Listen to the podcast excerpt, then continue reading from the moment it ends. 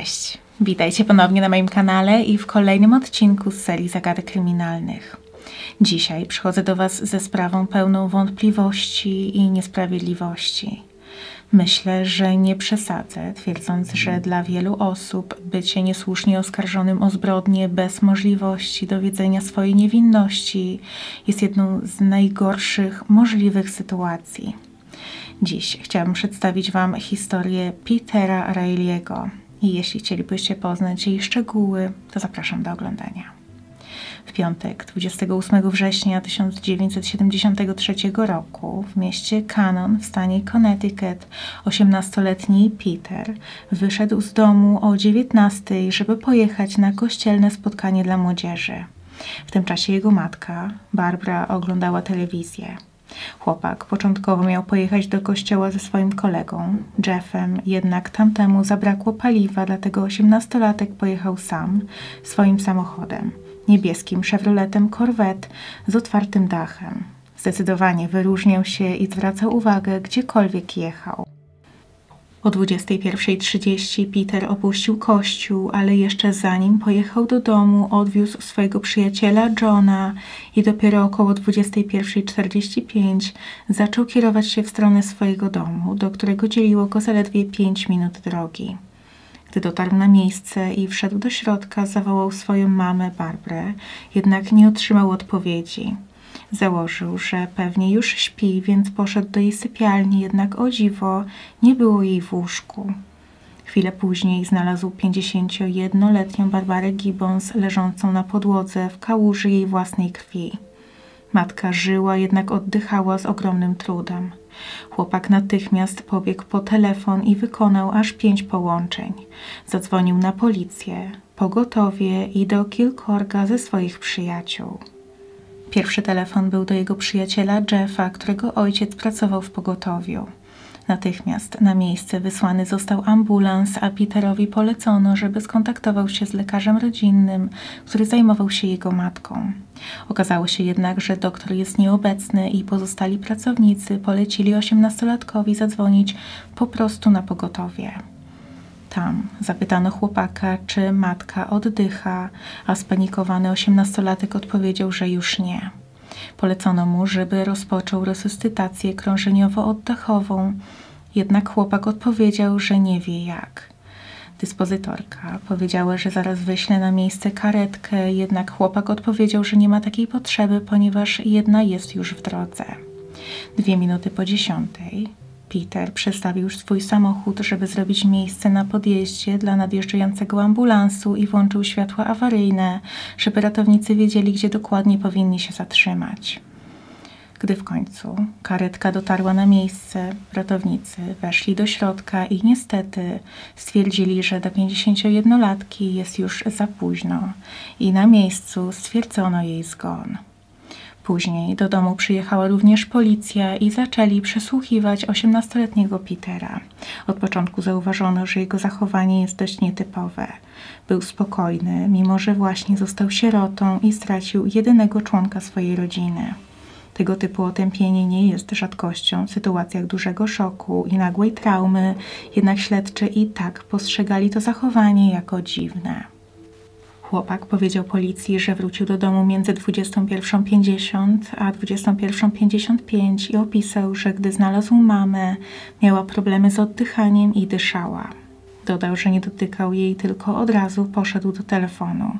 Zapytano go, czy ma podejrzenia co do tego, co mogło się stać i kto mógłby chcieć skrzywdzić Barbarę.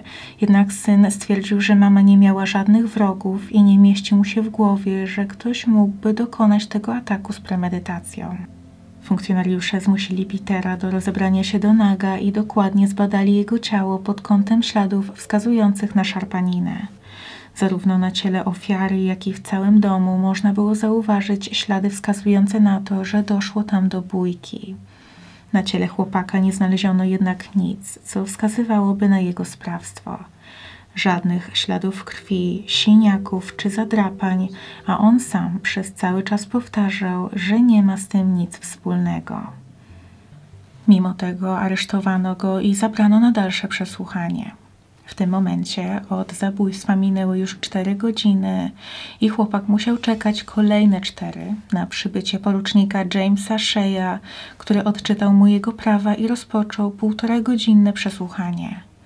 W pewnym momencie 18-latek zapytał, czy naprawdę jest podejrzewany o zabicie swojej własnej mamy, i gdy zrozumiał, że to wszystko dzieje się naprawdę i że nikt dookoła nie wierzy w jego wersję wydarzeń, zaczął prosić o to, żeby mógł jak najszybciej dobrowolnie poddać się badaniu wariografem i udowodnić swoją niewinność. Zapewniono go, że wkrótce takie badanie zostanie wykonane. W tym czasie inni funkcjonariusze dokładnie badali miejsce zbrodni. Okazało się, że tylne drzwi domu były otwarte, mimo że zdaniem Petera on i mama zawsze zamykali je na klucz. Na drzwiach zabezpieczono odcisk palca, który nie należał ani do ofiary, ani jej syna. A w środku na dywanie zabezpieczono krwawy odcisk buta, choć podejrzany miał zupełnie czyste podeszwy. Ustalono, że z domu zniknęło kilka wartościowych przedmiotów, w tym pierścionek z 3 diamentami, który Barbara zawsze miała na sobie, oraz jej nowy portfel wraz z zawartością. W całym domu znaleziono tylko kilka drobnych, w sumie 16 centów, a wszystkie inne pieniądze zniknęły. Szukano narzędzia zbrodni i w tym celu zabezpieczono m.in. szpikulec do lodu, maczetę, nóż do ryb z łamanym czubkiem oraz brzytwę. Warto też w tym miejscu wspomnieć, że obok częściowo rozebranego ciała ofiary znaleziono ubrania. Jednak dżinsowe spodnie oraz bielizna były całkowicie przesiąknięte wodą, mimo że ciało było suche, tak samo jak dywan, na którym leżały te przedmioty. Rzeczy te nie były jedynie zwilżone wodą, ale całkowicie mokre. Wydawało się, jakby ktoś je wybrał, zanim ponownie położył obok ciała. Peter nie spał od rana 28 września, kiedy wyszedł do szkoły i dopiero po 25 godzinach bez snu pozwolono mu odpocząć przez 4 godziny. W międzyczasie trwała 6-godzinna sekcja zwłok ofiary, którą przeprowadził dr Ernest M. Izumi. Wraz z doktorem Elliotem Grossem ustalili, że kobieta została brutalnie wykorzystana seksualnie przed śmiercią. Następnie napastnik wielokrotnie dźgnął 51-latkę nożem i prawie odciął jej głowę przez głębokie podcięcie gardła. Kobieta miała także złamany nos, 3 żebra i obie kości udowe. Miała także pośmiertne rozcięcie na plecach i brzuchu. Jej ciało było okaleczone, a obrażenia wewnętrzne wynikały z napaści seksualnej z użyciem niezidentyfikowanego przedmiotu. W swoim raporcie dr Izumi wskazał, że część ciosów zadano po jej śmierci, co wzmocniło podejrzenia wobec Petera, ponieważ nastolatek wspomniał przez telefon, że gdy znalazł matkę, wciąż jeszcze oddychała. W południe chłopak został przewieziony do Hartford na badanie wariografem. Przedtem poddano go kolejnemu przesłuchaniu, które trwało aż 8 godzin, do 23. Następnie Peter został poddany badaniu, czym miał nadzieję ostatecznie udowodnić swoją niewinność. Chwilę przed rozpoczęciem testu komendant powiedział mu, że wie, że jest winny i wywierał na nim ogromną presję. Po badaniu poinformowano chłopaka, że nie przeszedł go pozytywnie i udowodniono mu kłamstwo, choć sam Peter nie miał dostępu do wyników. 18-latek powtarzał, że nie pamięta, żeby to robił i upierał się, że jest niewinny, jednak nikt dookoła nie wierzył mu i nie okazywał mu żadnego wsparcia. Policjanci wmawiali chłopakowi, że poderżnął matce gardło nożem, którego używał przy budowaniu modeli samolotów, a następnie skoczył jej na nogi, w wyniku czego zostały złamane. W końcu ta lawina oskarżeń wywarła wpływ na 18-latka. W chaotycznym, niespójnym wyznaniu powiedział: w zasadzie chyba musiałem to zrobić, ale nie pamiętam, żebym to robił. Na koniec podpisał zeznanie i został aresztowany. Pobrano też jego odciski palców i zawieziono go z powrotem do Canaan. Wieści o tej tragedii szybko obiegły okolice i osoby, które znały Petera i jego matkę osobiście, nawet przez chwilę nie wierzyły, że 18-latek może być winny tej zbrodni. Jego sąsiedzi, koledzy ze szkoły i inni parafianie okazywali mu pełne wsparcie. Ich zdaniem Peter był zwykłym chłopakiem, bardzo ułożonym, grzecznym, dość cichym i nieśmiałym, osiągającym dobre wyniki w nauce, ale przede wszystkim nigdy nie okazującym gniewu czy agresji. Matka wychowywała go samotnie, była zamożną, dość ekscentryczną kobietą, która nie zachowywała się jak typowa matka. Jej relacja z synem przypominała bardziej przyjacielską, jednak zawsze byli sobie bardzo bliscy i wydawali się być w bardzo dobrych relacjach. Cała społeczność, w tym kilka znanych osób, takich jak słynny dramaturg Arthur Miller, pisarka Joan Bartel, reżyser Mike Nichols i pisarz William Styron, zjednoczyli się w sprawie Petera. To właśnie Arthur Miller uczynił tę sprawę medialną. Poinformował The New York Times i apelował o dokładne zbadanie sprawy. Policja i prokurator nie traktowali jednak zeznań otoczenia poważnie i starali się za wszelką cenę uruchomić proces oskarżenia, nawet bez wystarczających dowodów. Obrońcą Petera została Catherine Roraback, która była znana z zaangażowania się w sprawy tzw. wykluczonych oraz ze swoich skrupulatnych badań oraz oddania klientom. Roraback zgodziła się bronić Petera, ponieważ w pełni wierzyła w jego niewinność i że jego przyznanie się do winy było wymuszone przez policję po godzinach emocjonalnych tortur. Proces rozpoczął się 28 lutego i trwał do 12 kwietnia 1974 roku.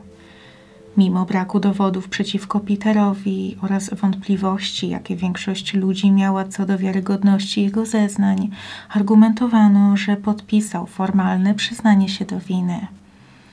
12 kwietnia 1974 Peter Reilly został uznany przez ławę przysięgłych za winnego i skazany na od 6 do 16 lat pozbawienia wolności.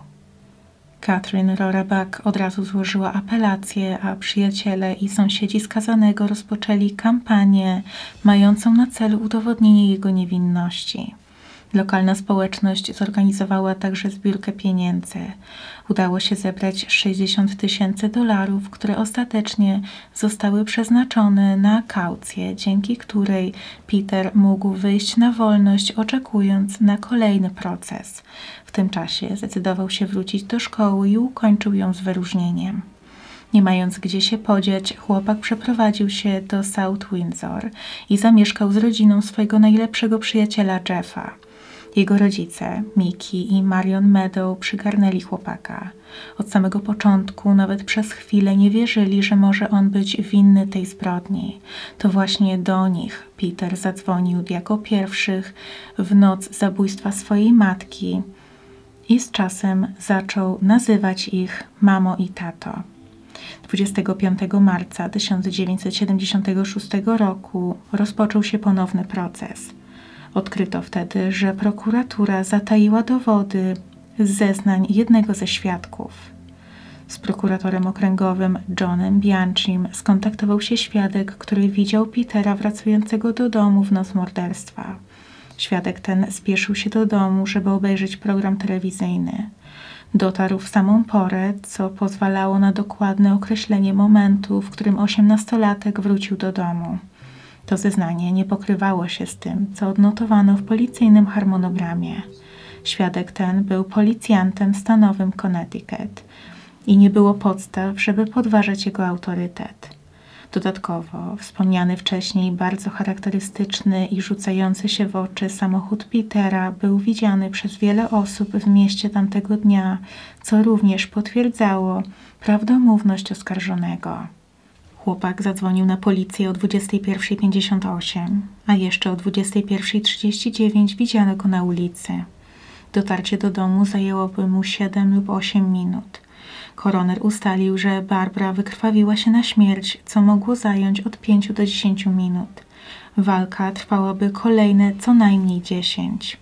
Po zapoznaniu się ze zdjęciami z miejsca zbrodni i raportami medycznymi, lekarz sądowy Milton Halpern od razu doszedł do wniosku, że nie jest możliwe, aby Peter popełnił przestępstwo i nie miał żadnych śladów na ciele ani ubraniu.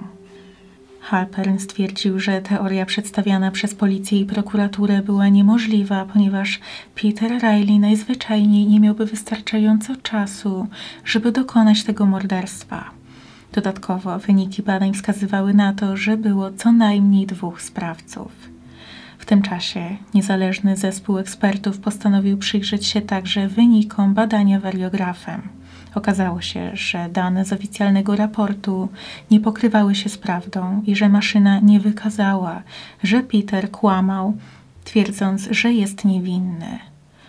Zapewne dlatego, że policja i prokuratura obawiała się kompromitacji i ujawnienia tego, że manipulowali dowodami, zaczęli wygłaszać publicznie oskarżycielskie opinie na temat Petera, oczerniające jego charakter oraz opublikowano szokujące zdjęcia z miejsca zbrodni.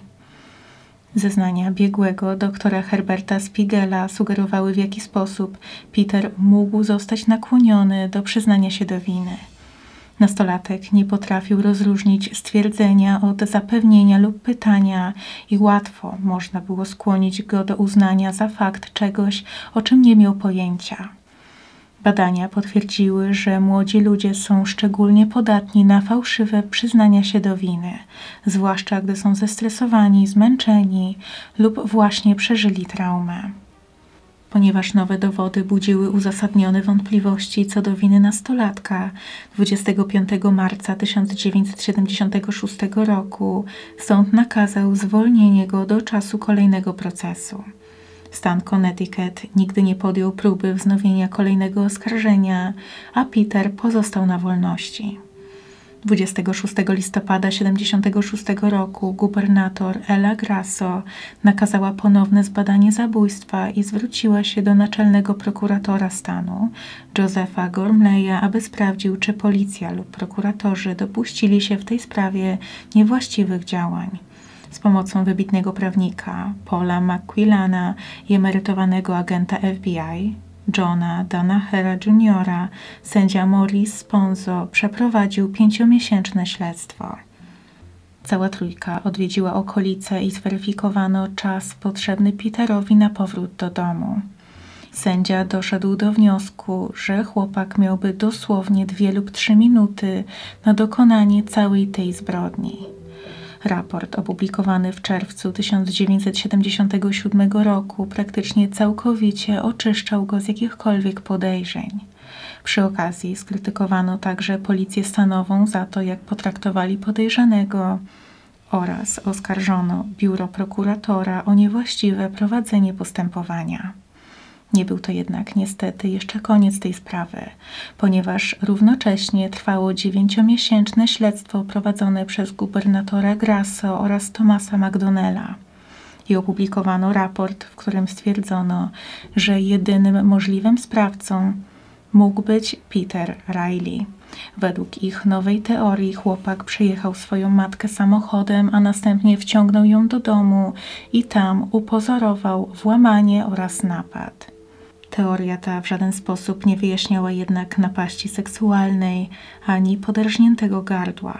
Nie wspominając już o tym, że tak skrupulatne zainscenizowanie miejsca zdarzenia z pewnością zajęłoby ponad 10 minut, a przecież w momencie dotarcia na miejsce ratowników i policji na ciele Petera oraz jego ubraniu nie było absolutnie żadnych śladów. Na konferencji prasowej w Hartford opisano dziesiątki błędów w policyjnym raporcie. Potępiono nowe, niedorzeczne spekulacje i określono ponowne śledztwo jako jedno wielkie oszustwo. Postulowano także o dobrowolną rezygnację lub zwolnienie komisarza policji stanowej Edwarda Leonarda, a prokurator Santor określił nowy raport policji jako sfabrykowany i niegodny oraz rozważał nawet aresztowanie Leonarda.